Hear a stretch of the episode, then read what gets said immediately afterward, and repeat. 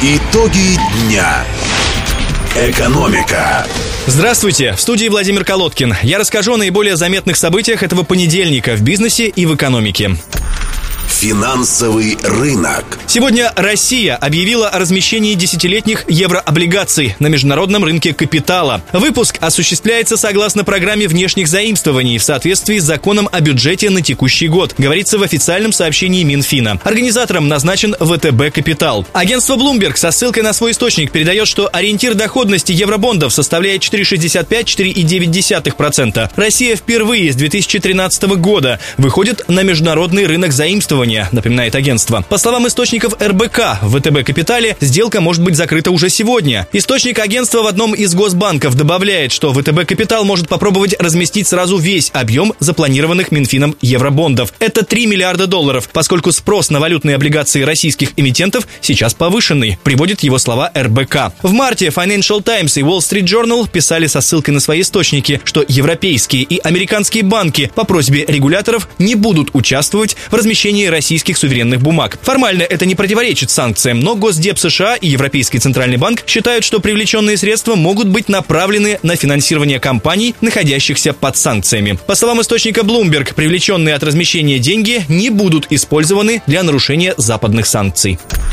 Глобальные рынки. Гендиректор корпорации Apple Тим Кук признал, что цены на iPhone высоки. По его словам, компания думает над способами снижения стоимости смартфонов в условиях падения продаж. Об этом Тим Кук рассказал в интервью индийскому телеканалу NDTV. В ответ на реплику ведущего о том, что даже поддержанные смартфоны от Apple могут стоить в Индии дороже, чем в США, Кук сказал, что очень высокой цена на iPhone становится из-за пошлин и налогов. Глава корпорации Apple назвал своей целью приблизить цены на iPhone в Индии к их стоимости в США. При этом Apple не хочет снижать качество своих устройств, поэтому конкурировать с другими производителями в других ценовых диапазонах компания не собирается. Как отмечает издание Business Insider, цены на iPhone во многих странах оказываются выше, чем в США из-за волатильности курсов валют и местных налогов.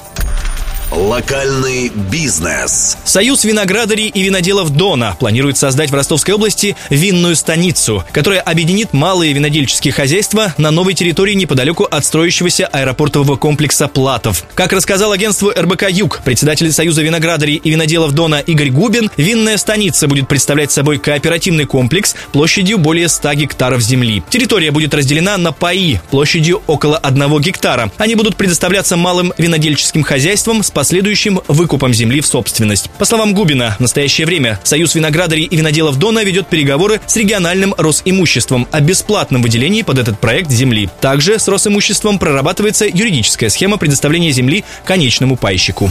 Администрация Ростова создаст новый интернет-портал для локального бизнес-сообщества. Там разместится актуальная база предприятий и товаров, которые производятся на Дону. Об этом сегодня на заседании Координационного совета по промышленной кооперации в торгово-промышленной палате рассказала директор департамента экономики Светлана Камбулова. По ее словам, новая интернет-площадка даст возможность местному бизнесу узнать больше друг о друге. Камбулова подчеркнула, что основная цель сайта – помочь провести торги так, чтобы компания-заказчик отдала предпочтение своему земляку, а не производителю из соседнего региона.